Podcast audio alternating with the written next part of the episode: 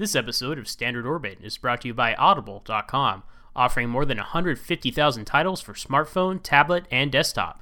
To get a free audiobook of your choice, visit audibletrial.com/trekfm. And also by Enterprise in Space. Find out how you can help science and education and become a virtual crew member aboard the NSS Enterprise Orbiter. Visit enterpriseinspace.org. This is Walter Koenig, Chekhov from Star Trek, and you're listening to Trek FM.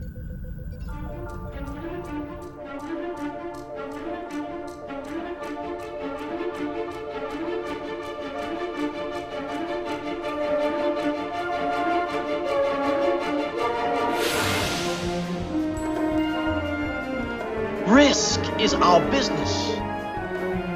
It's like nothing we've dealt with before. My golly, Jim, I'm beginning to think I can cure a rainy day. I can't change the laws of physics.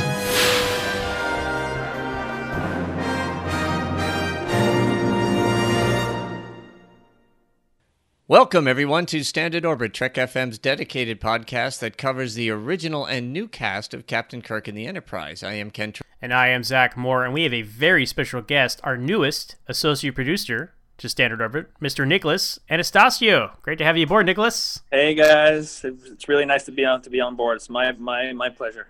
Now, I said your name right, correct? You actually did, yes. Yes, sir. Practice makes perfect. My friends actually gave up, even though actually all of them know how to say my name now, but they a long time ago they started calling me Nika, basically to not even have to wonder or bother. And they even introduced me now as like, oh, just call him Nika. Just call him Nika. That's great, man. Well, yeah, thanks again for becoming a patron and one of our social producers, man. We really appreciate that. Oh, it's my pleasure. I mean, the network I've been a listener for like 2 years now. And I'm buddies with Matt Rushing, and the network has been part of my life, just the way Star Trek has been part of my life. And so I always I've told Matt for a long time, like, I want to get to a place where I can kind of arrange my finances and stuff and my bills so that I can distribute what the money that I can spare to what's worthy. And I told him the second I can, I want to help the network out. So yeah, I'm really happy. And I love Standard Orbit, so yeah, it's my pleasure. Well, it is the best show on the network, so you have good taste, hands down.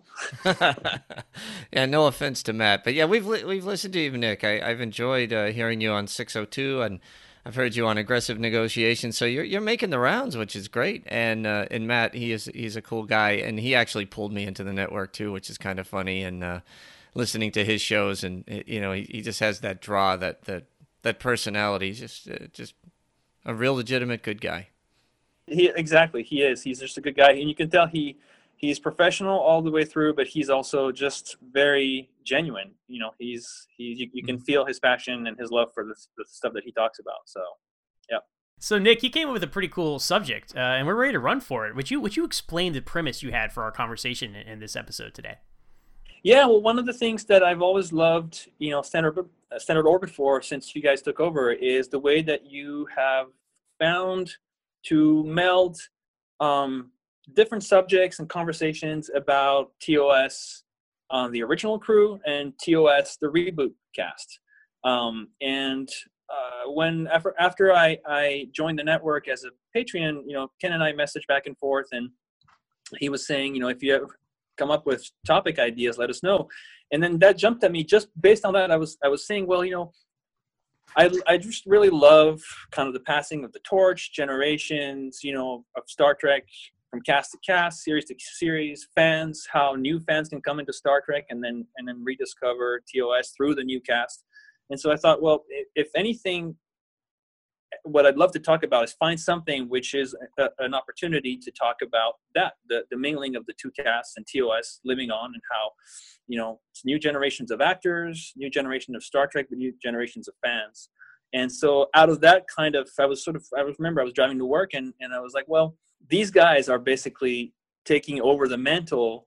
What would be cool is to imagine how would they be, because there's a conscious choice, which I think is really cool, for them to embody the personalities and certain traits that we love of the TOS original cast. But at the same time, at this point, what I love about the reboot cast is they've really kind of, it feels like they've gained confidence in sort of making the roles their own. And so I thought, well, how would these characters playing the namesakes we know, but with this slant, how would they react in some of the stories we know and we've seen and we love from TOS? And that's kind of how the idea came. Well, what if we picked our top, three or four, two, favorite episodes or episodes that we would love to see redone, but with the reboot cast? And then I pitched it to Ken, and then he talked about it with you, and we went from there. Yeah, there we go. And I liked it a lot. And since the other thing I like too is, we haven't spoken about which episodes each other likes, which is nice. So this will all come up very, very fresh and generic in terms of our conversation. And I'm ready to get going. Not generic. Organic. Is that what? Yeah. Generically organic. Guys, this is going to be a real generic discussion. So buckle your seatbelts. All right. Be nice to the geriatric, okay? I'm right behind you, Ken. Don't worry. I still got you by a few years there, Nick. So, all right. So if we're ready, let's go. Nicholas, as you are the guest, please tell us your number three pick. Number three. So overall, what kind of drove my choices was my favorite things about the reboot cast is the dynamics between the actor. I think what they really nailed is the rapport and the chemistry between the characters on screen, their namesakes, and the actors. To me, it really feels I can feel those bonds of friendship between the cast members, and they really, I think, whether it's Carl Urban and Quinto and Chris Pine, you really feel like there's this gelling of the characters and the actors. So I wanted to kind of like everything had this filter of finding episodes and stories that had what I thought would be the most for these guys to play on. If they were going to redo those stories. So just for clarification, we're just talking, just so all the listeners know, are we talking about making these movies, or are they just updated episodes, like an hour of television? Like just so everybody knows what we're talking about here, what's our approach here? That's a good question. I was actually talking about that, sort of telling a friend of mine what we were going to talk about tonight. And he asked the same question. Well, are you basically using the plot of an episode and making a movie out of it, or are you just making an hour long? And I right away went to movie. I think if we're going to stick with the original idea, then we would say, okay, well, if it was an hour episode and if we're remaking the show with the new cast, let's have it be an hour. So I would say, we're basically retelling, and we can make it, today television, if we can still even call it television, is so much more complex and nuanced and subtle than it was back 50 years ago, that I think you could do an hour of TV or streaming and still have it feel like very cinematic. So absolutely. I would say, yeah, let's do it would stay within the same format. Alrighty. So the first one, I kind of wanted to do one, since we said we were going to do three. I wanted to do one which would be more of a comedy, one of the comedy episodes of Trek, one which would be kind of what I call the oddball, sort of the ones that are not necessarily the ones that people would put on their top 10 favorite lists of TOS episodes, and one iconic TOS episode. So for my number three, I'm going to pick the comedy one first. And I picked A Piece of the Action. All right. Excellent. Yeah. Because I love, first of all, I love that episode. It's one of my favorites. I love tribbles, but like there's something about Piece of the Action where, kind of like what I was talking about for the reboot cast, and that's actually what mandated. So I read it. That was the first one I thought of, because when I watch A Piece of the Action, I can see Shatner and Nimoy having fun doing it. Right. To me, it's palpable on screen that they're like, oh, we're just gonna go we're gonna go to town with this. And so I was like, well, that's perfect for the new cast to kind of have a chance to play and then stretch their comedy and then just be who they are, probably in between takes, but on screen. Nick, as you were saying that, the other element of that episode wouldn't just be this new cast playing those characters, but there's a lot of folks out there that play good gangsters nowadays that could have a lot of fun with this. Immediately I'm thinking, geez, could De Niro too old to pull it off, or Al Pacino, or, you know, they go to DiCaprio. You just think of all these guys who played gangsters lately, and could they get pulled into this and have fun? Did you have any thoughts along, you know, who you'd have in some of the supporting cast roles? I didn't really think about it, but like now that you mentioned that, the first one that maybe it's an obvious choice, but the first one that would come to my mind is Steve Buscemi. Yeah, because you know he's playing one in board on HBO, and he basically is like he's got, like, from the Coen Brothers movies, he's got a really good sense of comedy also. So I could totally see him play the gangster and at the same time, you know, hamming it up. Yeah, I mean, and imagine Pacino from Dick Tracy, you know, same thing. Yeah. It's like over the top. Yeah. Academy Award nominated performance for Dick Tracy, by the way. Yep. Is that true? Yeah, no, it was. Yeah. Oh my goodness. You don't think it was worthy of an Oscar nomination, Ken? I only saw it once and tried to do that mind thing that Spock did to Kirk, you know, just to forget. Ooh, yeah, it was rough. Yeah, you know, Pacino and De Niro have become, they've become very self-aware, so I think they could do it. I think DiCaprio, you know, maybe, I don't know. These are all fun choices, because no, I totally get what you're saying, Dick, about the cast having a good time. That would be fun to see, because it really has been a lot of, you know, darkness, no pun intended, in this trilogy of movies we've gotten so far. It would be nice to just lighten things up, you know, pull a Star Trek IV. Go, you know, like, as they said, there've been so much death and life and death. They wanted to lighten it up with Star Trek IV. Same approach with something like this. It'd be nice to see just people having fun for a change. I totally agree. And I mean, you know, the reboot features have sort of have parallels to the original TOS features, to a greater or lesser success, like The Darkness, but it would be cool to, if like the fourth film, whatever the story is, actually kind of embrace the same themes, like you were saying, as The Voyage Home did, of sort of, okay, well, we took you down, or not necessarily down, but everything got intense and very, you know, very big, and now maybe we can do a smaller, lighter story, which is still very much completely Star Trek. And if it's Simon Pegg writing it, you know, he obviously knows and obviously understands, respects, and loves Star Trek. So I'm sure that even with that kind of different tone, I would totally trust him to get it. Now, would the book still be the Chicago mobs of the 20s? Would that still be the... Well, you know, it would have to be because, and I hate to say this to all the Enterprise naysayers, but what Trek series is more embraced than any other in the reboot movies? Enterprise. Mm. And we've established that book is a direct, you know, it's basically from saw it on a shelf. Yeah. So if it's gonna be that, then yeah, it would have to be the book. Yep. Alrighty, there it is. Well, I like it. That was a great first choice. All right, Zach, you're up, buddy. So I didn't really. I like your approach there, kind of one of each, Nick. I didn't really. We'll see, I guess, what we consider mine when all three are revealed.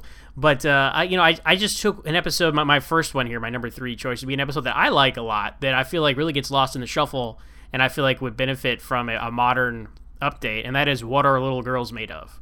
That's the one where they talk about androids, and we see all this supposedly ancient and amazing technology, which is not that amazing looking in the 1960s budget. I mean, you talk about, you know, you find a lost civilization. It's almost like Lovecraftian, right? You find this lost civilization with all this technology, can do this crazy stuff, and they go down there, and it's like some buttons on a wall and a green slab of some kind of material that's, you spin around real fast and turns into an android. I'm thinking, you know, you do this with the Kelvin Line sensibilities, you get like just epic shots of like machinery and just open the whole scope of the whole thing of like this lost civilization, all this technology. And, you know, in talking about artificial intelligence, look at Westworld right now, right? That's what they're talking about entirely. So the themes are relevant, more relevant than ever right now. You know, we're approaching that point, that's a singularity, right, where artificial intelligence becomes self-aware. So much of that is so relevant today, and that's, you know, so much of Star Trek. We're talking about it 50 years later, right? But so much of it is. But even more so than the general, like, look at how far technology has come, and we have cell phones and all that, right? Like, I'm talking, like, we're talking about creating androids right now, and that's what this episode is about. And then, like, could you transfer your consciousness into an android? And, like, because, you know, that's going to be the next logical step, right? When these things exist, people are going to want to extend their lives and do it that way. And what part of the soul is human, and this intangible thing that gets lost in the translation? And I really like this episode, and I think when you open up the scope of it, you kind of take the 60s veneer off it, and I still love it. We're the original series podcast here. I'm not complaining. I'm just saying you repackage it for new audiences, it's going to be accepted more. And my casting choices, okay, would be for Ruck, you got to go with Dave Bautista, right? He's Drax in Guardians of the Galaxy. He played Jinx in... Inspector. Yeah, was that Jinx? What's his name? Hinks. Mr. Hinks. Mr. Hinks. Yeah, Mr. Hinks. That's the wrong James Bond film, everybody. And the wrong gender, but yeah, I know, right? Ooh. So Mr. Hinks, he's probably most famous for those two roles. So say he would be Ruck. He's, you know, the modern day Ted Cassidy. There's just huge guy and very intimidating. I think he could play that role well. And Andrea, now I must say Andrea is she's got to be my favorite original series guest actress. Beautiful, great performance. So that's a tough one. To recast, and I don't know. It's tough not to cross the streams too much here, you know, with Star Trek and Star Wars. But you got J.J. Abrams going on back and forth. So I'm gonna go ahead and cross the streams. I'm gonna say Natalie Portman for Andrea. So that's my casting. They're the main two guest stars, and to be honest, although the whole plot does revolve around Dr. Corby, I didn't really think of a. Maybe you guys have a suggestion. I didn't really. I'm open to suggestion. He's kind of a blank slate. He's not as visually memorable for various reasons as the other two.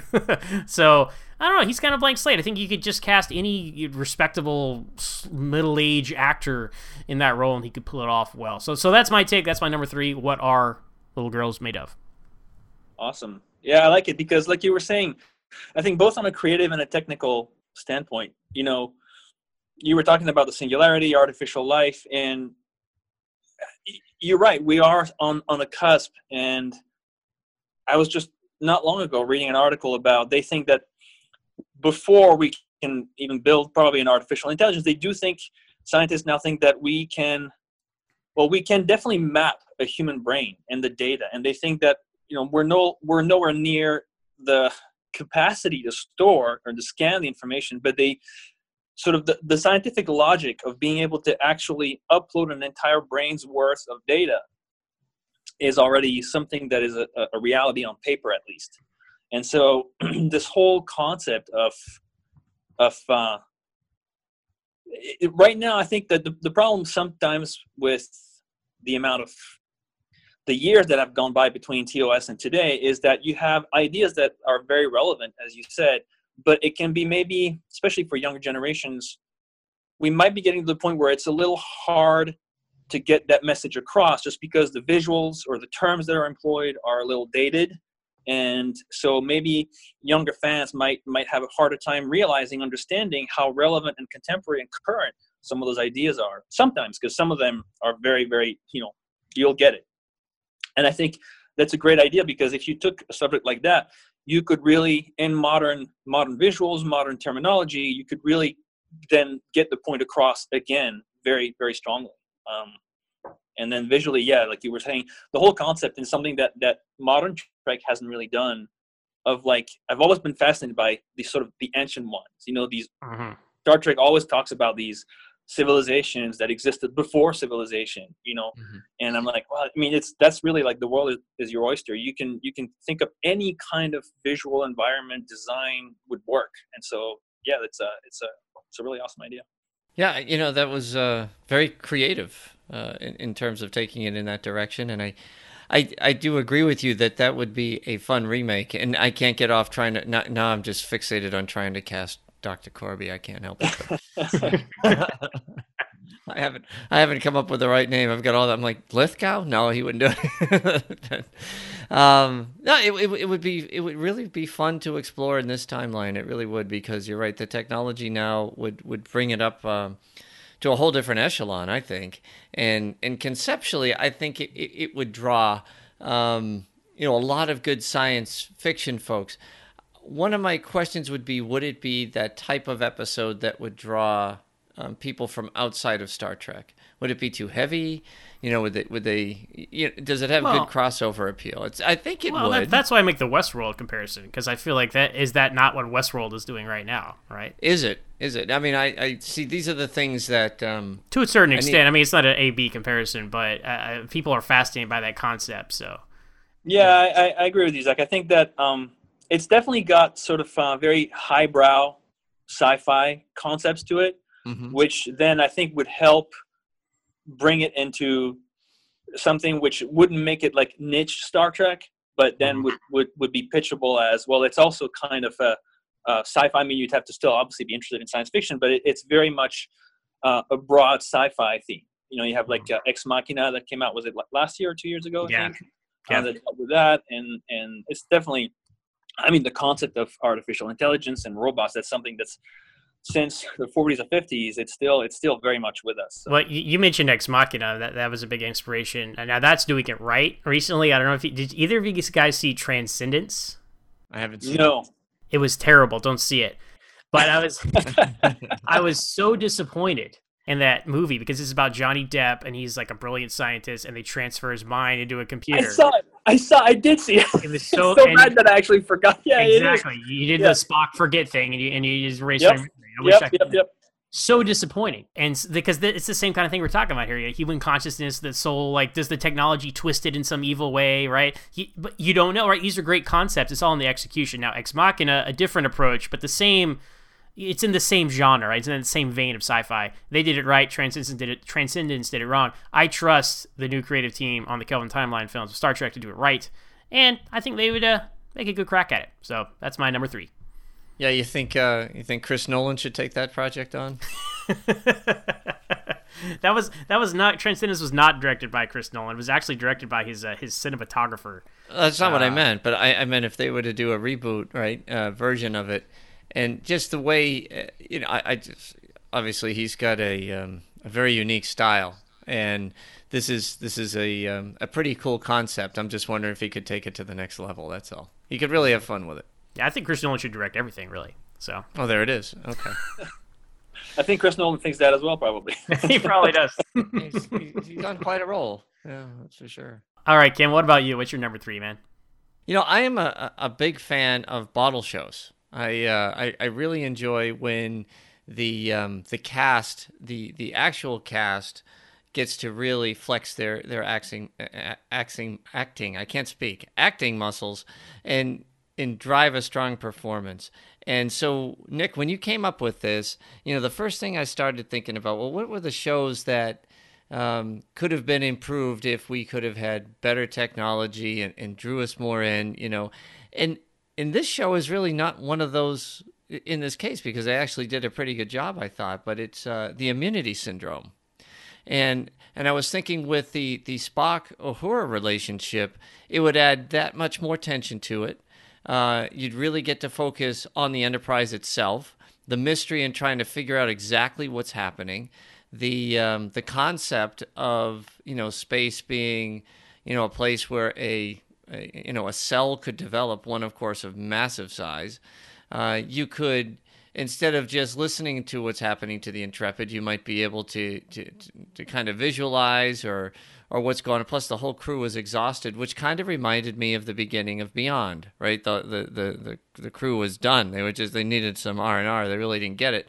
And that's exactly the same path that they were going on in The Immunity Syndrome. The whole team had just been, you know, been through a lot. They don't tell us what it was, and then they get pulled off to do this assignment because the Intrepid gets destroyed. I also like that whole concept that the Vulcans couldn't figure it out because it was illogical what was happening to them. And there's just a lot of things about that episode that I really enjoy. But I always feel some of the better episodes is when it's, you know, and you could really expand upon this, right? Scotty could have a key role. So the whole seven could really have special parts in an episode like this, and be developed a little bit more creatively in solving the mystery, rescuing Spock, and destroying the entity. I think it'd be a lot of fun. Yeah, I love the Vulcan angle you talk about, Ken. It's one thing I I've always loved Vulcan culture, and I always feel like, in a way, with the exception of Enterprise, it was done not a disservice, but it was actually, I feel like basically in TOS, Nimoy started to really, on his own, pretty much, it feels to me, craft not just a character for Spock, but behind that and through Spock, a whole philosophy for what Vulcans are, Vulcan is. And I feel like afterwards, after TOS, it was in the subsequent series, it was they latched onto only the most superficial part of that, and never, and, you know, kind of like did sort of the 101, what we were taught of Vulcans by what Nimoy established in Roddenberry and TOS. And I really love what they did with Enterprise, with the Vulcans. And so any chance that there is, and definitely I think that the reboot cast and the people involved with the Kelvin timeline, if they are given a chance to show anything, you know, that kind of really showcases the Vulcans more, Vulcan philosophy, Vulcan culture, I'd love to see that. Are you saying the baseball team from Take Me Out to the Hall Suite was not a nuanced collection of characters, Nick? Is that what you're saying? That's, I guess, maybe what I'm implicitly implying. No, that's a good suggestion there, Ken. Again, I know Ken and I are always talking about how do you repackage this. I mean, we were just talking about here, Nick. You know, how do you repackage this '60s stuff to update it for modern audiences? Because there are barriers to entry to older entertainment. That's just the way it is. I mean, we grew up with this stuff at various phases of our lives, right? So there's always going to be a nostalgic factor for us. It's going to overcome any perceived cheesiness. But to like the general public, right? You gotta get them past some of that, you know. The 60s veneer, as I say. So I think, this would be a good update. I mean, you could do some really cool stuff. Just, I'm thinking special effects wise, you know, and really visualize the void that the Enterprise goes in, the hole in space, you know. And I love the original amoeba effect. Like it's iconic. That's what image. I mean. You don't have to change it that much, but you could just do more with it. Yeah. Well, you could have one of those beginnings like you had in Star Trek 09, right? With the Intrepid spinning into whatever, you don't know what the heck it is, and a crew of Vulcans going down. It would be... yeah, cold open that way. Yeah, that'd be great. Yeah, it'd be a very powerful opening. But, you know, I was just thinking about the...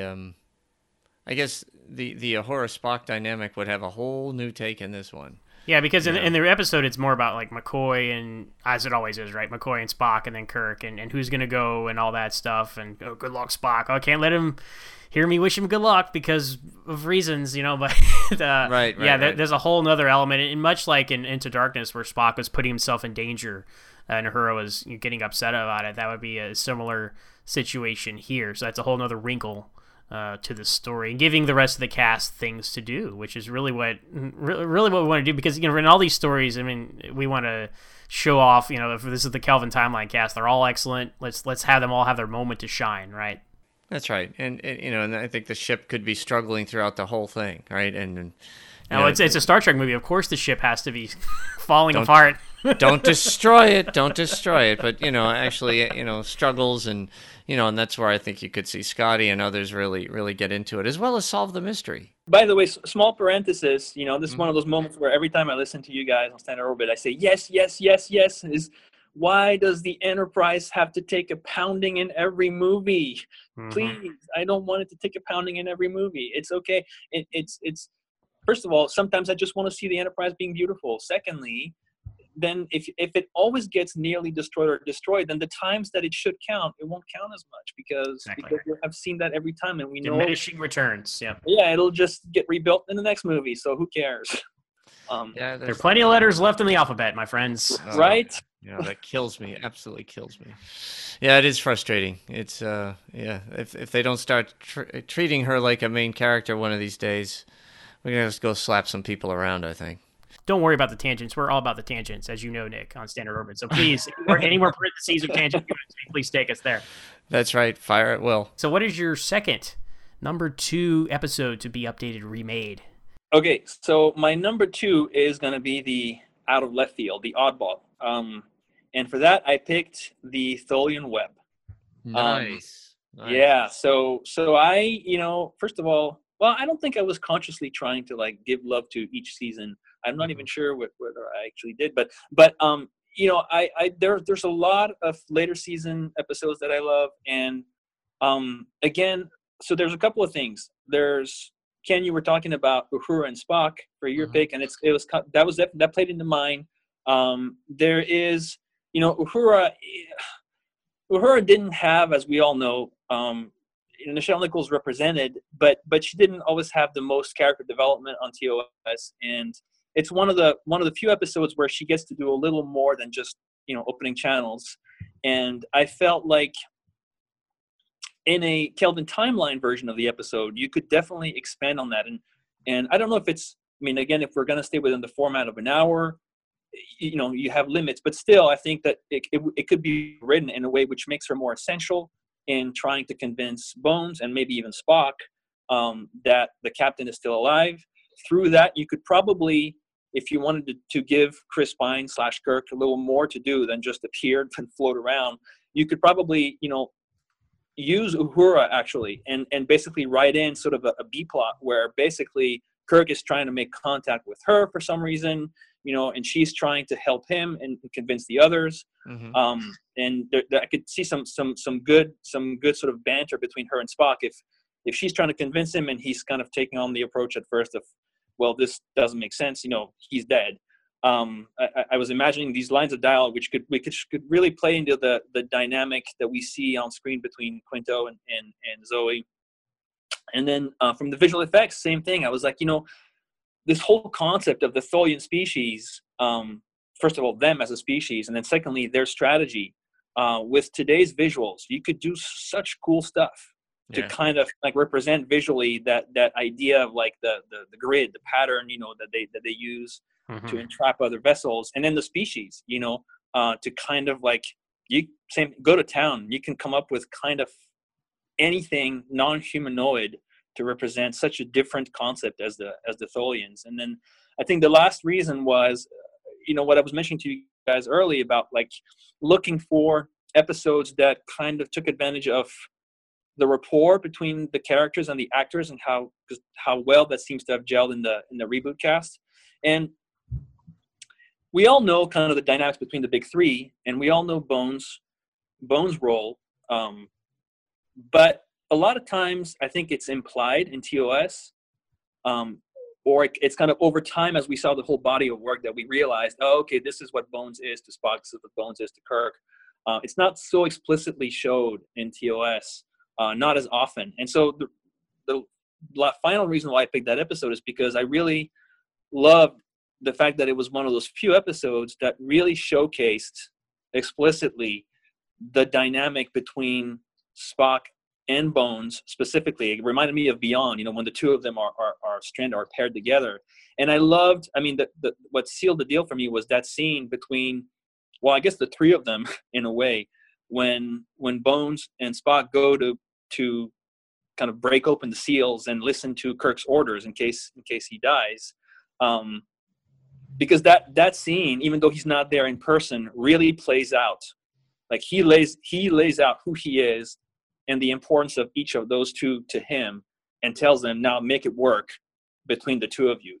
And I just imagine that scene with Chris Pine kind of in his own way delivering that message, and Quinto and Carl Urban. I was like, oh man, I want to see that scene play out. You know, if we had a longer list, the Tholian Web actually would have been on my list as well. It was one of the ones that came to mind when we were thinking about this subject, because you're right. You could visualize all this stuff a lot more interestingly. And, you know, maybe once it's... I mean, we all know Kirk's not really dead, so I don't know when they would want to do this. Like, maybe after Uhura sees him and it's confirmed that he's not dead and we keep coming back to him, maybe we could see him in that alternate dimension all to himself, you know? Just... I'm not sure exactly how I would visualize it, whatever. Of course, he's floating around the Defiant, or I'm not sure, but, you know, he talks about it at the end. It's a whole universe just for me. It's funny because I was thinking exactly the same thing when the last time I rewatched the episode. It struck me like that scene at the end where he says, you know, I had a whole universe to myself, and I was like, how? What is that? That would probably drive someone insane, because how do you grasp the concept of I'm in an entire universe? I'm basically a universe of one. You know, what does that? How do you describe that? So, one, I think that's a great episode to play with, and as soon as you say, I was like, yeah, I wish I had thought of that. One of the things I was saying, as you were saying about the different cast dynamics, I agree with you about Uhura. I'd love to see more for Sulu to do.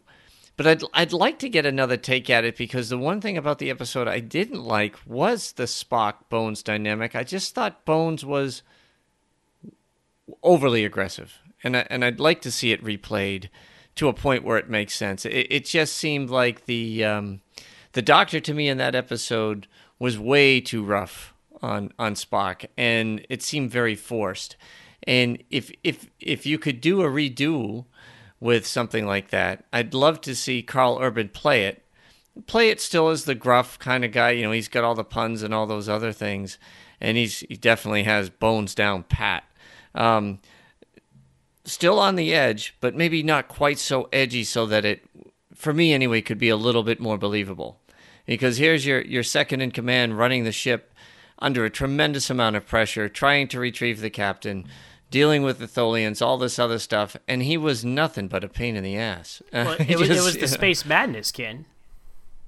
No, it wasn't. That's my fanboy justification, but yeah, you're right, Ken. Because I think there's even a scene. I think that in one of the scenes, McCoy kind of hints that he's affected, and he says, you know, I'm being affected too. And when on my last rewatch of that episode, I was like, I call BS on that. You just caught yourself being a jerk, and you're kind of like, well, you know, I just, I'm also affected, so that's why I'm being mean to you. I'm sorry, but I totally agree with you, Ken. Like, I there's a couple of episodes in TOS where I feel like, I don't think it was the Forrest Kelly. I think it was just the way it was written, and it definitely pushes the character a little too far. I think there's one, was it Breads and Circuses? There's one of the ones where they're captured. And they're in jail. Yeah, it's bread and circuses. Yeah, bread and circuses, right? And I mean, and Bones is such a, you know, I can't say the word on the family show. You know, it's a Spock, and that, you know, he's not quite as bad in the Tholian Web, but he's definitely. I was like, you know, the guy clearly at this point you should know him better. You know he's affected. And you know he just can't show it, and you know he's just, like you said, he's doing his best to be the captain, and also to not show his emotions. And you're not helping him. But I do think that, like you said, there's such a strong chemistry both on screen and I think off between Urban and Quinto, that I can totally see them running with that and doing something good with it. Either it's you know, like you said, somehow. Bones is more subdued, or it's figuring out something which could justify more why Bones would be this pissed at Spock.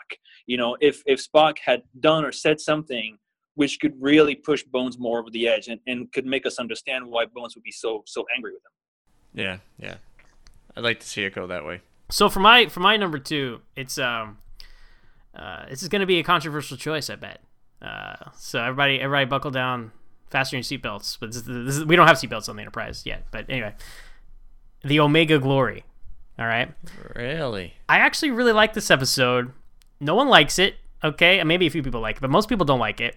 This, I gotta say, man, if you're telling a good story and you want to have an antagonist, Star Trek is always struggling to find the next antagonist. I gotta tell you, Captain Tracy is probably one of the best antagonists on the original series. He is the only other captain who seems any kind of competency in the original series. I mean, you have Commodore Decker just loses his mind. He loses his mind. I mean, I understand why. But then you have the Captain guy from Garth. Daily. Oh, what was that? Captain Garth, who's also lost his mind. Captain Garth lost his mind. Commodore, the Commodore who takes over in the Deadly Years, that guy doesn't know what to do. He's just overwhelmed. Oh, I don't know. Should we surrender, guys? So it's like no one is a good foil just for Kirk, right? Who is his true antagonist that is a fellow captain. So I feel like he's like one of the best villains on there. He's one of the few people that can actually beat Kirk in a fight as well. So you get some good hand-to-hand combat on the planet. So I'm thinking the Omega Glory, if you redo it here. I love it when you run into another ship. I would love for the Enterprise to run into another Constitution class ship, get to explore an abandoned Kelvin timeline Enterprise, or, you know, Constitution class ship, walking around the sets. You know, you can get to see some really cool moody stuff going on there, much like you would get to do in Tholian Web as well. Nick. So I like that aspect. I like just the visuals of all the crew being like crumpled into piles. You know, I mean, that's a very creepy, disturbing image. And I feel like, you know, think X-Files style stuff going on when they're exploring the Exeter, and then they beam down, and I'm thinking Beyond. I'm thinking you get most of the main cast on the planet, so that way everybody gets more to do. But they're separated, they're split up from the ship. They have to, you know, fend for themselves. And then I feel like you should expand the scope of the whole thing, right? And this entire planet, you know, we only see this one little broken down backlot Western village, right? But if you redo it with modern special effects, you could see this. And I'm not all like, oh, you have to see it. I understand.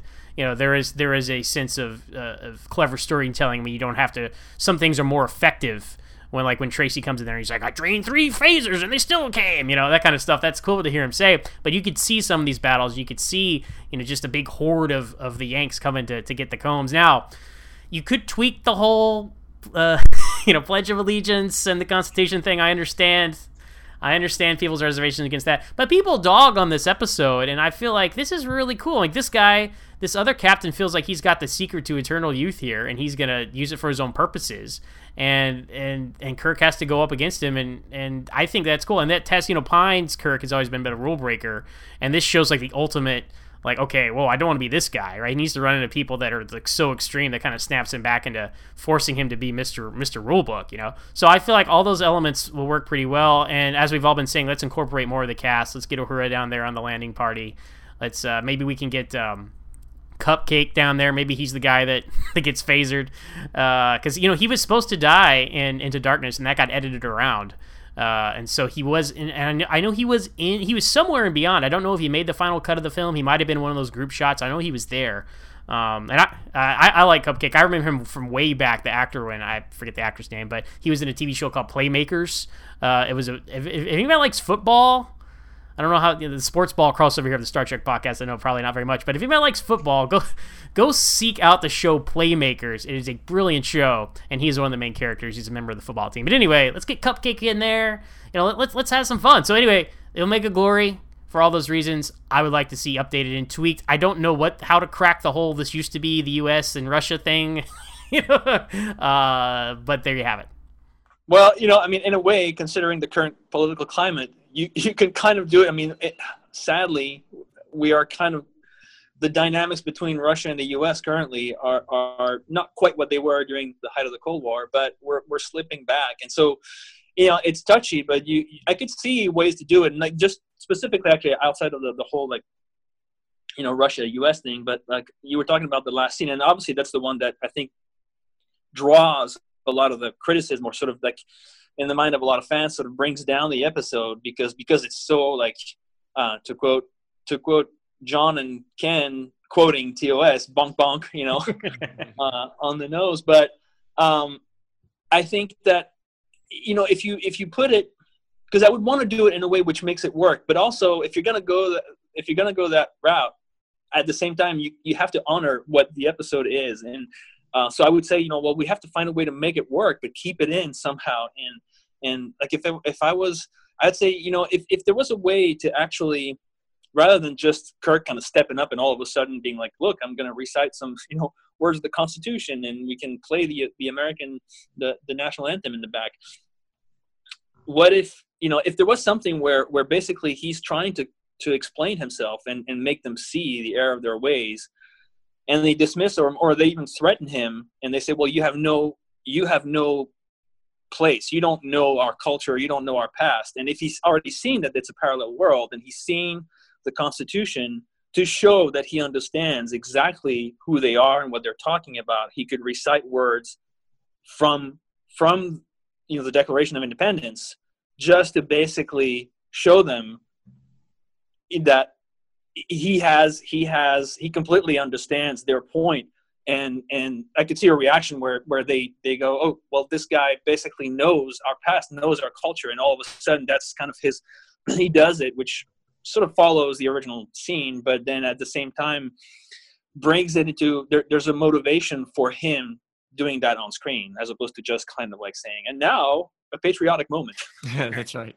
That's right. Well, I think, you know, and I've heard that this was a part of the story that maybe got dropped over time, but maybe if it was like a lost Earth colony, and you know, maybe that would make it a little more believable than like the parallel evolution, because you know, we had that run in the second season where it was like every third episode was, this is another version of Earth, right? Crisis on Infinite Earth on the original series. Roman Earth, it's Nazi Earth. It's exactly. So anyway, what do you think, Ken? You're a big fan of that episode, right?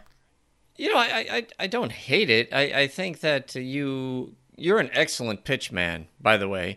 I could see you know, in front of a bunch of executives in Hollywood saying, and we could do this, and we got this, and blah, blah. You know, I mean, you were just on fire. You're on quite a roll.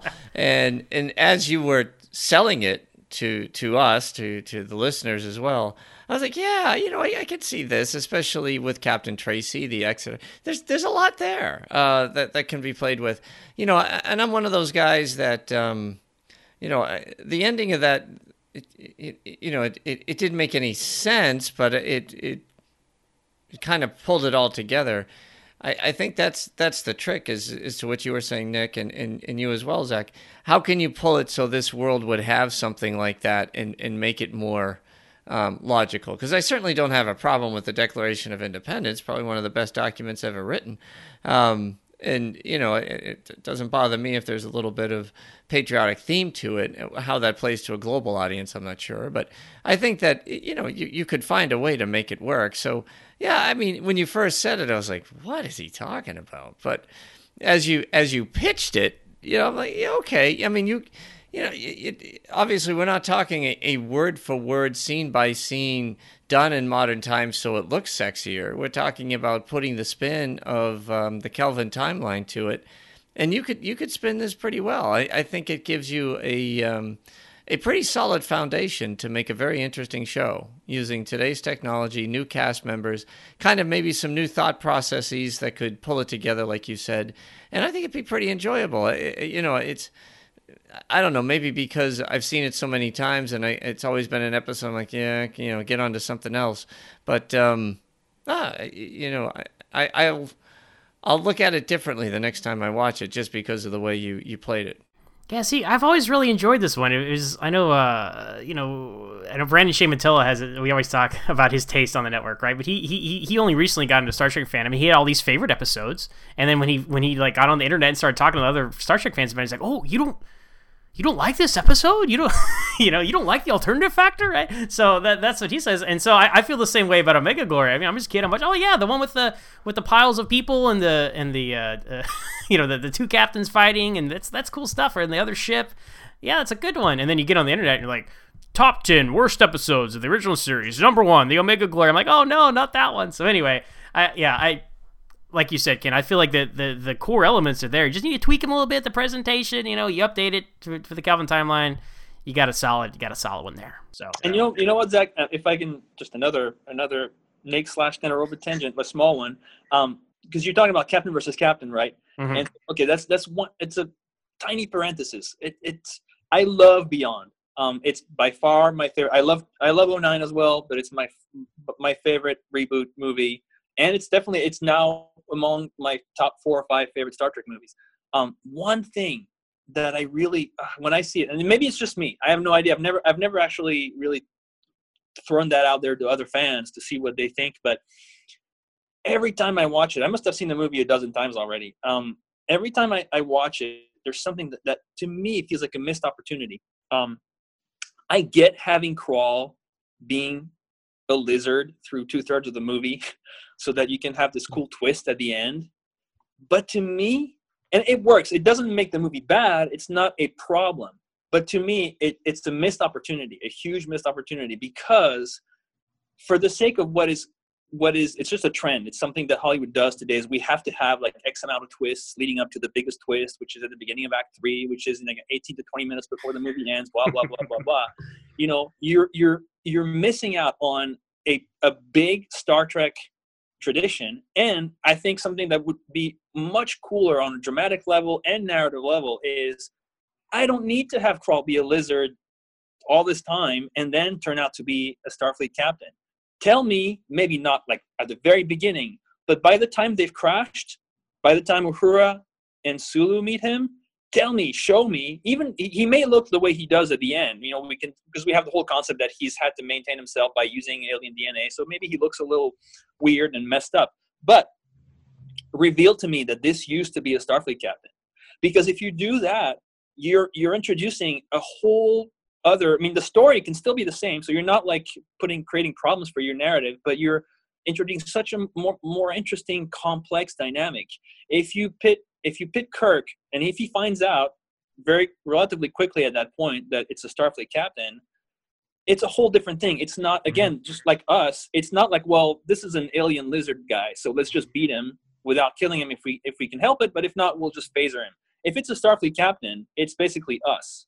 So what do we do? Do we try to get him back? Do we try to like see if we can sort of, you know, rehabilitate him, or do we have to kill him? You know, it makes how far are we willing to go much more nuanced, and it's a big Trek tradition because we have this in TOS. You know, like the insane captain, the guy, you know, we have Garth, you know, we have Tracy, we have like all these captains that somehow turned bad apple, or something happened and they went too far. And I was like, man, when I saw this, I was like, oh, why did you, no, I didn't need the twist. Yeah, I would have been totally fine knowing that Kral was human in the first 20 minutes. But anyway, tension closed, Brantis is closed. Sorry. No, that's a good take there. I think that it was kind of unnecessary, I guess, but I didn't mind it at all. Even though before Beyond came out, I specifically said, you know what? They do some stupid twist again like they did with Khan. And that's exactly what they did, but I didn't mind it. The story was so well done that I didn't mind it, but I totally get what you're saying. So. Yeah, no, I don't mind either. Like, you know, it doesn't hurt the movie. The movie is fine as it is. To me, it's not so much that it takes away; it's that it could have been even more. Well, it's a trope, like you're saying. It's a trope these days. We were talking about Christopher Nolan earlier. Right? He's decided that all his movies are going to have some twist in it, like The Dark Knight Rises. I don't like that twist at all. That was unnecessary. It was like, oh, you just undercut everything you're building up. Why did you do that? Twist, right? So don't do it that way. But anyway, the tangent's getting out of control. Ken, please take control. Yes. Mike, I'll just say before I get into mine was with your discussion about Captain Edison and the big switch with Kral. The one thing that they did do by kind of pulling us along, which I thought was kind of neat, is tying in, you know, the Enterprise era with the new era, and I think they were effective with that, right? And what they had to deal with, so. Yeah, I guess you could say it could have been revealed maybe sooner, but it didn't bother me that he was human at all. In fact, like I said, there's so many people that really enjoy that element of the movie, that it pulls you into, you know, it's almost like a passing of the torch done right, like unlike Generations, right? You know, here we go. So what is your number two, Ken? My number two is Enterprise Incident, and it's one that I've seen very recently. And it was amazing to me as I was watching the story unfold, and it was that was the one that was on during the Super Bowl. So during the halftime show, that's what I was watching, and I didn't know it was on, so I just moved it because I didn't really care to see Lady Gaga. But at any rate, it was funny because as soon as they introduced the Romulan commander, I went, oh my God, it's Janeway. I mean, you know, the voice. The size, the stature. I mean, you know, less sophisticated than Janeway, but still, she was very intriguing, right? And maybe it doesn't have to go in down to, you know, the woman scorn, falling in love trick that Spock did. They could rewrite that some way, but it would be awesome to have a strong lead female antagonist. Who's trying to bridge the gap, right? She wants to save the ship so she can bring it back, let the crew go, but win this prize, and then the whole thing with could you see Pine acting like a psycho? You know, it'd be kind of fun, right? And of course, McCoy had some brilliant lines in that movie, and you know they obviously could probably come up with Scotty. Retrieving the cloaking device versus Kirk dressed as a Romulan retrieving the cloaking device. You gotta keep that. It's huge, man. It's a huge part of the episode. No, you can't. I don't think it would fly. Well, but before we get too far in this conversation, The Enterprise Incident was my number one. So we're in alignment here. But anyway, I'll carry on. I just wanted to say. It was, but like, not anymore. Yeah. Well, I guess what I'm saying is if I get it. Nice, Nick. Nice. Right. If you're going to, first of all, that the big reveal when Kirk comes out as a Romulan would be something that might get lost, but you'd have to swing it somehow, some way, because first of all, removing Nomad with a styrofoam cap on it is not that tricky. But yes, please. They would definitely update the cloaking device. Update the cloaking device. We're talking about something that we think is relatively sophisticated, and I think that's where Simon Pegg could really be funny. If he went over as in disguise as a Romulan, perhaps with Kinzer or something, to take that. I see where you're going with that. I see to take that apart and then reinstall it. And in the meantime, have some fun space action. I think it would be cool. But let me circle back.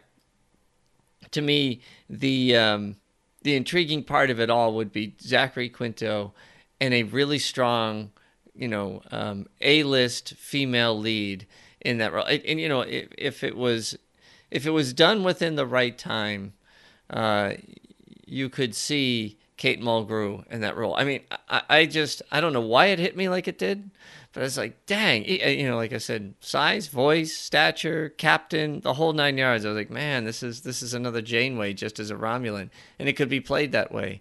It'd be fun trying to pick an actress to do it too.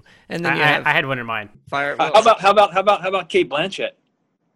Kate Blanchett. Oh, yeah. She'd be good. She has worn pointed ears before, so she. Right. Yes, yeah. So my choice would have been Rosario Dawson.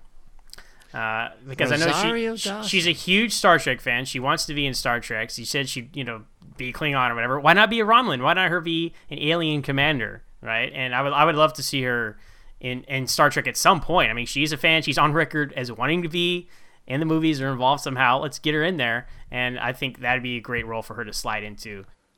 Like you were saying, Ken, I mean, I think that it's a great choice just based on, today, a lot of the big popular franchises are trying to, bring those franchises into modern times for the sake of, commercial profit, but also I think, as to use them as platform to really help us move forward. And I think that you're right. I mean, that's a great episode if you're going to transpose, because it even back then showcased a strong, female lead. And you could do even more today with that idea, and yeah, just from that perspective, I think it's a great idea. I think taking that idea and running with it, I think to go even further. And you guys were talking about Scotty and the whole thing with the cloaking device / Nomad. You got to have. I mean, if we're gonna do that episode, then I want to see Jayla involved because I'm thinking I see the whole like to not to bypass, but to deal with the whole, like, how to get this technology that we completely don't know at all and work it in 15 minutes. I totally see something along the lines of the that beat on Beyond when they're on board the Franklin and they're patching the whole short frequency thing. And then Scotty's like, I've got it. And of course, Jayla's telling him the whole time, no, this is wrong. And then basically like, he doesn't have it. And then I think Uhura tells him, let her do it. And then she basically fixes it in 2 seconds. You could use her being kind of this prodigal engineer, lass, as he calls her, who, maybe Scotty actually in this case is not figuring it out because he can. And then Jayla comes in and she's like, not like this, like that. And then boom. And then it worked. Yeah. Well, the other piece of it, and I think pulling Jayla in, boy, I hope she comes back. And I really do. And I hope she comes back as an enlisted person so they can get her back faster. Otherwise, they got to wait 4 years for her to go through the academy. Yeah. But one of the things that I think would be really cool is kind of rewriting the whole manipulation part. Between Spock and the Romulan commander. I don't know if it has to be, she just kind of falls in love or just gets so attracted that she misses her, takes her eye off the ball. It has to be more sophisticated than that. I think it could be a great element to a degree, and that could create a lot of great tension with Uhura when she finds out what's going on. So it could be fun there. Yeah, with Spock and her, they could play on the fact that there's not many Vulcans left, so Romulans are like the next best thing. They could, you know, that's a whole another angle from the Kelvin timeline. We're like, hey, you know, we're your more your brothers than the humans are, you know. So I mean, that's an even bigger deal for Spock now in the Kelvin timeline. So that'd be, I would play up more that angle than the romance. Absolutely, that needs to be updated. And maybe his feelings towards the Romulans because of what they did. No, that's true. Yeah, a thing that I guess we can just combine. You and me here. I'll just combine your number two, my number one discussion right now. I picked this episode for my number one because I feel like I was trying to think, like, I want to see where I was talking about the Enterprise gets beat up in all these movies, right? I want to see an actual space battle, a blow for blow space battle. I don't want to see two shots and it's over or something like that. So I was going down the list and I was thinking, okay, Ultimate Computer, no, those are Constitution class ships fighting each other. That's not going to translate well. Doomsday Machine, yeah, you got a wrecked ship and then you can't really do anything to the Doomsday Machine, so it's not really a battle. Balance of Terror is pretty close, but it's that like cat and mouse game, pops out, it shoots you, it goes away. It's not a true like all-out battle. I'm thinking you tweak the story a little bit, you know, perhaps when the Enterprise is getting away, they're coming under heavy fire and they're having to actually defend themselves. Phasers are going off, you know, that kind of thing. So that's what I'm visualizing to finally see, you know, a high-end space battle for Star Trek featuring the original Enterprise, which we really haven't gotten to see. I know that everybody's like, oh, the Klingon War is coming up in one of these movies. Sure, you know, if for no other reason just to see an awesome space battle, I'd be all for that. But even in, you know, in Erin and Mercy, they're going to fight, but they get stopped. So I honed in on this episode just because I really like it. It's my favorite episode of the third season. So there we go. I did 1, 2, 3 after all, one from each season. But this one for many reasons, but that's what really pushed it over the edge for me, trying to really incorporate a space battle. Yeah, it would be neat. All right, Nick. Last cycle, buddy. For my number one, I am so psyched, so happy that you guys actually picked that episode, because I was really hoping, I was like, you know, I hope, since it's only 3, I'm not going to be able to pick that one. So I hope one of these two guys picks it, because I was like, then we could have what I think of in my head canon as a 2-parter, and this would be the sequel to it. Okay. Because I picked, for my iconic one, Balance of Terror. Okay, there you go. I was like, you know, and I was like, oh man, I wish, you know, if this had been, if we had done like, you know, top 5, I would have definitely picked those two. But well, we got you covered, Nick. I know, it, right? Because now we have, there we go, we have our two-parter, and it works even better if you think about it. I mean, that's why I always see these as sort of like one being the sequel of the other, because once you get to the Enterprise Incident, if you've had Balance of Terror, which introduces the surprise at the revelation that Romulans and Vulcans are alike genetically, and that they have a shared heritage, then you can play up even more, like you were saying, Ken, on these feelings that Spock has towards Romulans in general, you know, conflicted and so on with the commander. But you know, for Balance of Terror, I picked it because, so like I said, for one of the 3, I wanted to have one of the big iconic, you know, episodes that usually end up on the top 10, if not top 5 fan favorites, it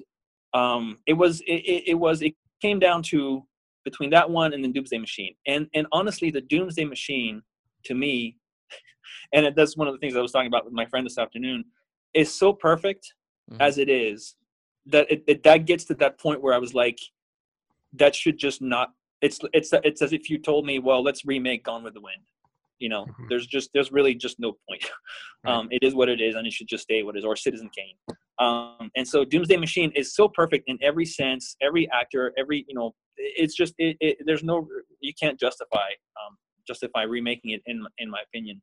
What I liked about Balance of Terror is, like you were saying, Zach, the same thing that motivated you to pick yesterday, Enterprise Incident is the ship to ship. Other than for Wrath of Khan, we still, in my opinion, there hasn't been a really good ship-to-ship movie or even battle in any Star Trek movie since then. I mean, some of them look visually really cool. 6 is close. I'd say 6 is close, but other than that. it's close. Like, you know, like the idea, for example, like in for Undiscovered Country, you know, on paper, if I was reading the script, I would say, oh, this is an awesome battle. This is, you know, what happens, like the motivation, who's where doing what and why. It's great. And the way, you know, you have the kind of like the Enterprise sort of being on the drawback because of the bird of prey, and then the Excelsior comes in. But the execution in this particular case, I thought was kind of underwhelming. Wasn't quite as good as it could have been.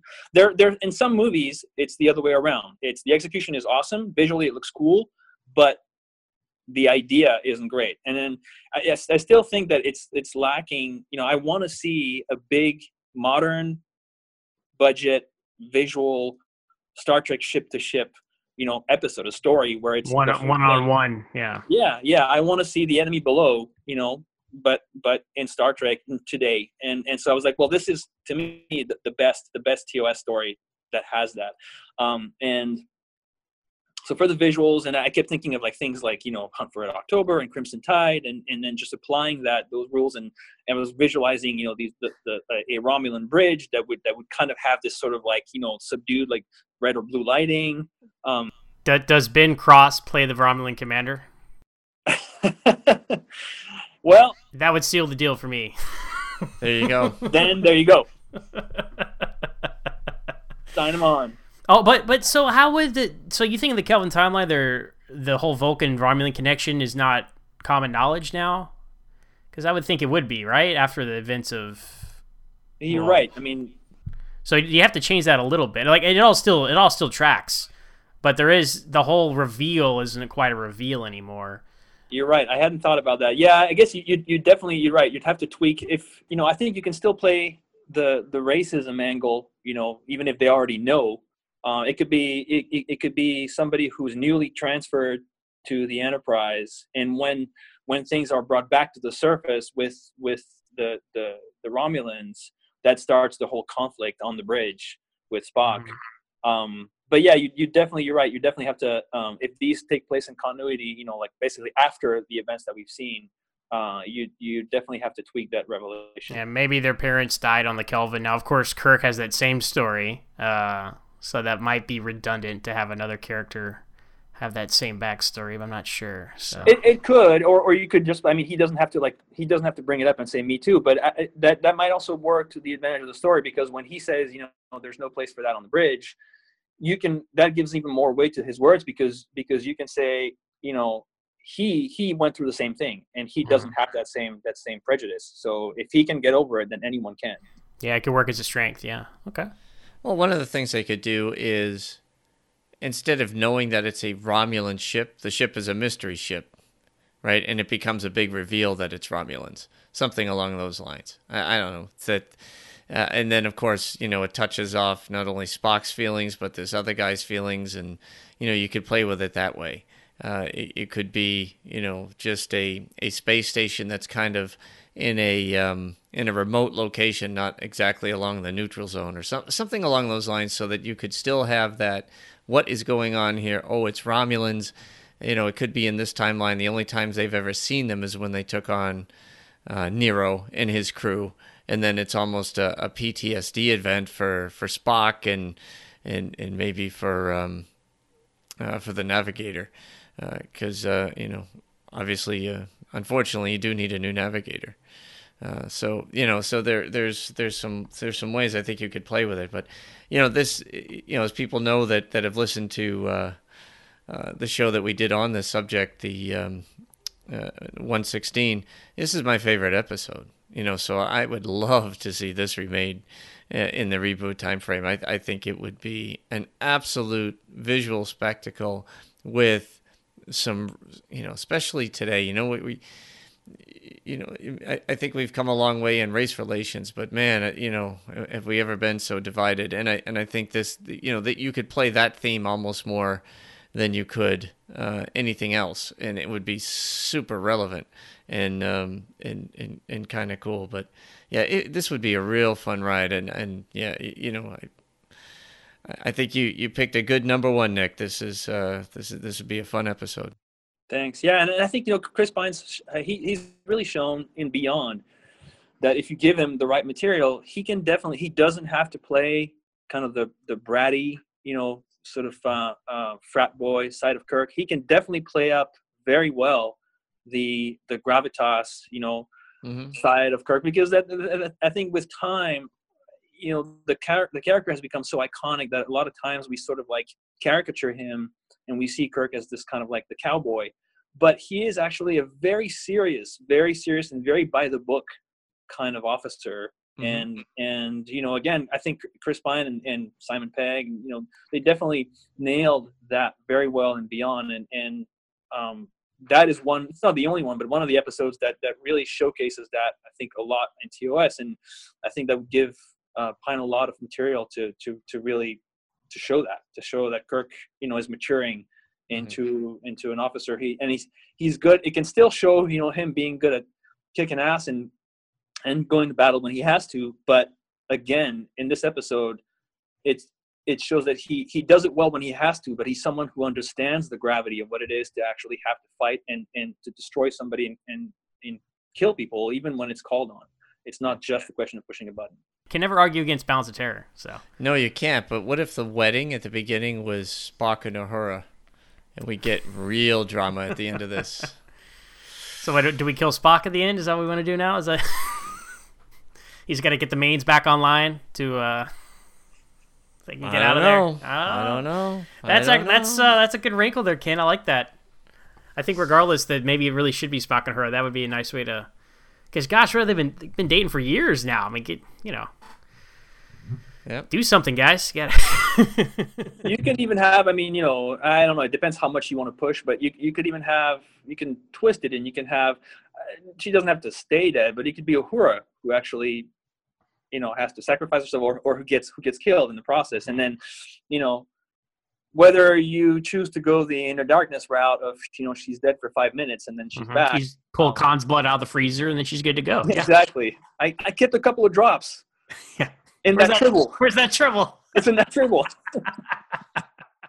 So we already talked about my number one because it was Ken's number two. But my only, and we talked about it in pretty good detail, I think. The only thing I would add is the Enterprise Incident is kind of Mission Impossible on Star Trek, right? And Simon Pegg is in the Mission Impossible franchise, so who better to kind of capture some of that feel and infuse it into the Enterprise Incident than Simon Pegg. Now, and I really liked your call there, Ken. I was thinking, oh yeah, we're going to have Chris Pine and Pointeniers. He's going to go over there. He's going to do what Shatner did on the Enterprise Incident. Having Scotty go over there as the Romulan, it would be so much better. So that's a great call. I just think about on Into Darkness where he's running around the Vengeance and he's having to talk to that security guard and just classic Simon Pegg stuff. That's I would love to see that. That'd be funny stuff. And see him and Jayla and Kiesner all trying to get the thing to work. And because, yeah, that's to me, that is Scotty's most amazing achievement over his entire career, getting that cloaking device to work.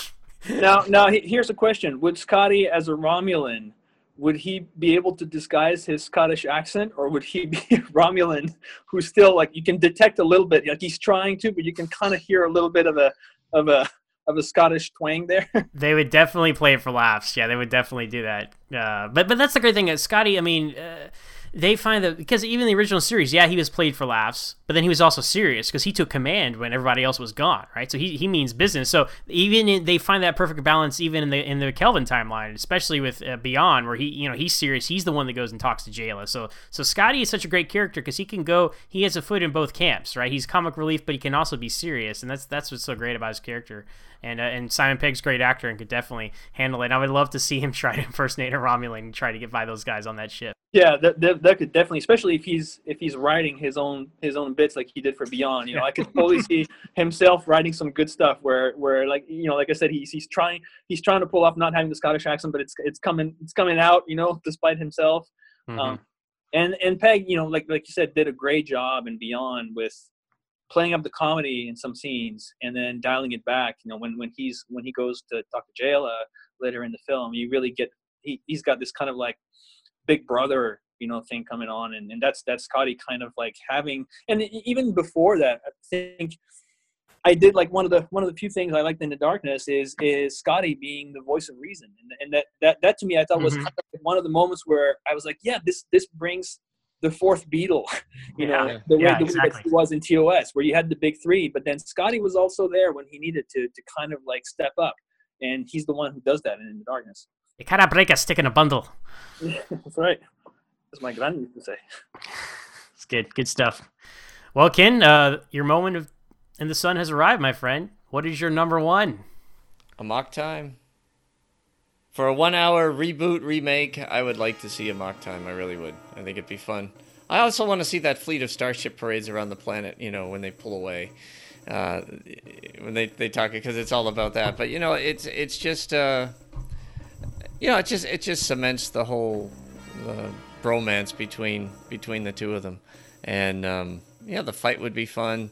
You know, I can see Balance of Terror being epic. I could see that being 2 hours easily. There's a lot of things you could throw in there. For this would just be, you know, played a little bit differently in the Kelvin timeline.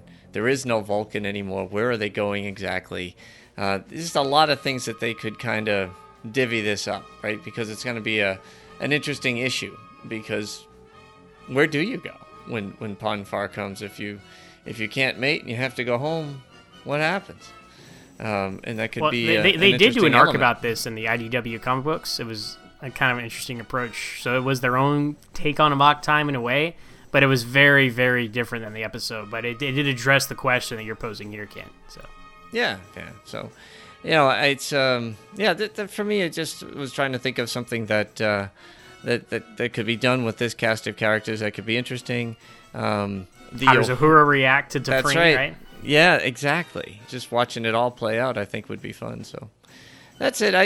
It's a relatively simple in terms of plot, but I think it could be played with quite a bit. And, you know, plus the dynamic of him changing orders on Captain Kirk and trying to figure this whole thing out, you know, especially in the beginning, could really be interesting. And that's why I say, you know, with everything we've brought up so far today, you can really tweak these plots quite a bit. And I think there's a lot of things you could fiddle with here. Yeah, you know, you could. You brought up the destruction of Vulcan, and you could even work that into the story. Like instead of having it be a hurdle, use it to the advantage of the story. And you know how Spock is sort of out of control almost, and you can actually work that into the story and work it into the Vulcan spirituality, that without the energy or the root sort of, you know, this source of their home planet, it makes it that much harder for him to maintain discipline and to be able to get through it. Because you get the sense in a mock time, I mean, obviously Spock is not like, he's not a teenager, he's not a kid. Right. So it's not the first time that he went through Ponfar. And so, you know, that to me, if you work an angle like that in the story, you could explain how maybe in the past he was able to get through it. And this is the first time that he really can't, because Vulcan is gone, and now it's caused this break. Or, you know, something is, there's like a ripple in the force, to quote the other Star Trek. Yeah, they had a very technobabble solution to this problem in the IDW comics. So I would hope, and if they truly remade this as an episode, they would take a more original series style approach to it. Not so much technobabble. They don't have to, you know. The phase inducers and, you know, whatever. I love a mock time. It's probably my second favorite episode of the original series. So that's a good call, Ken. You can't go wrong. I talk about iconic, right? It can't get more iconic than Kirk and Spock fighting each other, right? Yeah, you know, Nick made a great point when he was saying, you know, would you remake Gone with the Wind? Is it perfect the way it is? And maybe that's true. I didn't think of it from that aspect, and that's a good way of looking at it for this episode, but. You know. So you got my head spinning when you made that comment. I'm like, geez, is it worth remaking? But I think you would have to change the story up. You'd have to figure out why it wouldn't work with Uhura. How would you figure out Vulcan, and who could wind up being his wife or wind up being, you know, his quote unquote mate? You know, could that be Valeris? You know, we know she's bad. You know, I don't know. Just a lot of things you could play with. That's true, because T'Pring might have died on Vulcan. Yeah, and then you could have a pretty cool fight scene, which, you know, they in these new movies they do kind of take those things to a whole new level.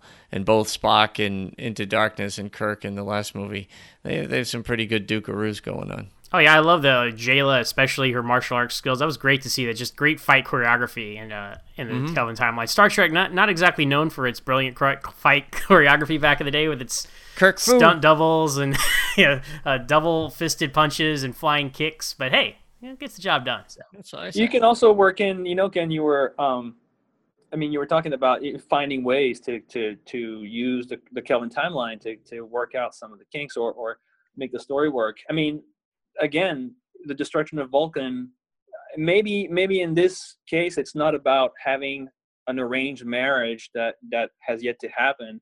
Maybe, I mean, you know where Quinto with Spock in Beyond basically is talking about he's himself wondering whether he should leave Starfleet to go make little baby Vulcans, as Bone says.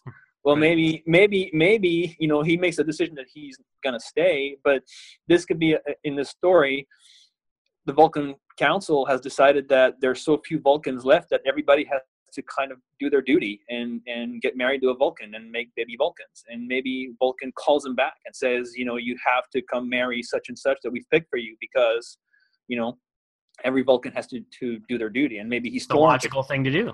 Exactly. You know, so what do I do? Do I go with my human emotions or do I go with the logical thing? Well, we could definitely play with that. All right. Any final thoughts, guys? First of all, Nick, I'll just say great story idea. This has been fun. Yeah, that was a great job, Nick. It's always fun so we can just fanboy out. With right? These I mean, that's what it's all about. I'm so happy I was able to join in with you guys. Yeah. Thank you. Well, I look forward to CBS receiving our podcast here and getting to work on these story ideas. And I'm sure they'll pick one of these to be the plot of Star Trek 4 coming up. So... Hey, why not? Why not? Crazier things that happened, right? Oh, man. No, that was a lot of fun. And, hey, nobody picked. We all had restraint. Nobody picked Sitting on the Edge of Forever. So good job. I thought about Where No Man Has Gone Before, but, I mean, I love it the way it is. And we talked quite a bit in our episode on our James R. Kirk episode, Ken, about that episode and what we might do to update it and things like that. But, you know, we touched on all the points. We touched on the Kelvin cast, you know, the characters, the new dynamic between them and how to use those. We touched on, you know, personal one-on-one battles, you know, a hand-to-hand combat. And then we talked about space battles as well. So, I mean, that and then, of course, the high-concept sci-fi stories of Star Trek as well. So I feel like we hit all the areas in our remakes here and we had just a fun conversation, so... Yeah, it was a fun conversation. I enjoyed it, guys, a lot. Thank you. Yeah, me too. And you know, I mean, I guess for final thoughts for me, it would just be, you know, on the one hand, what I liked about doing this is it just really shows, I mean, I was already sold on that idea, but it really shows you can see how, I mean, yes, it requires tweaking and some logicking, but you really see how well integrated the reboot cast is into taking the mantle of TOS, that it doesn't take much to take some of the most iconic TOS stories and see how it's not about making them better or anything, you know, but how the reboot cast could add their own flavor and make it cool and interesting to watch. Mm-hmm. And at the same time, you know, what I thought was awesome is it shows how awesome TOS is just based on how hard it was for me to pick whether you want to say, you know, the most iconic, the biggest, the funniest, the best, because there were just, and I you know, I love TOS, so it's not like this is news to me, but as I started to kind of think about it, I was like, oh, this one, no, that one, no, this one, no, damn, that one. And you know, there's just so many awesome TOS stories, you know, and that hit all these angles, like you said, Zach. So that was really kind of a cool refresher of what these things are. Well, making old episodes new again isn't the only thing we're discussing this week on Trek FM. Here's a quick look at some other things you may have missed elsewhere on the network. Previously on Trek.fm, Standard Orbit. The more that we dive into the foundational things that make Star Trek what it is, this is probably one of the most important pieces of that puzzle. It really is. And Nichelle Nichols, big part of that for obvious reasons. Warp 5. They think that it breaks continuity by having them in there, and it breaks established continuity. And I felt that way as well the first few times that I watched this episode. I was not happy to see the Ferengi in here. I thought it was fan service. I thought it was a little bit too much fan service. And I also thought that it didn't make any sense because of what had been established in The Last Outpost and the battle. The 602 Club. As much as I'd like to say yes, because I love him and used to love this movie so much as a younger person, I think no, it doesn't. Stage 9, a podcast about the people who make Star Trek. He has worked with Robert Rodriguez. He was Rodriguez's cinematographer before Rodriguez started shooting his own movies, having worked with him on From Dusk Till Dawn, not the TV show From Dusk Till Dawn, the original masterpiece. Maybe the best. That's always where we go right off the rails right there. So you're throwing in the word masterpiece right there. And that's what else is happening on Trek.fm. So you can find us on iTunes, TuneIn, Stitcher, SoundCloud, Windows Phone, and of course you can always stream or download the MP3 file from our website at trek.fm and grab the RSS link as well. If you're an Apple user, please be sure to hit the subscribe button. That makes it easier for other listeners to find the show as they search iTunes and helps us increase our visibility for new listeners. If you would like to get in touch with us here at Trek.fm, you can always find us on trek.fm/contact and look in the sidebar on the show page, or you can go to speakpipe.com/TrekFM and please leave us a voice message. You can also contact us through Twitter at TrekFM, Facebook.com/TrekFM, and The Babel Conference. Type The Babel Conference, BABEL, into the search field on Facebook, or go to our website at Trek.fm and click Discussion on the menu bar. So let me talk to you for a second about Patreon, Zach. Patreon is the program that Trek FM employs in order to get donations to keep the network coming to you commercial-free. It is wonderful. Most of the hosts here on Trek FM are big contributors to Patreon and found our way onto the network through Patreon.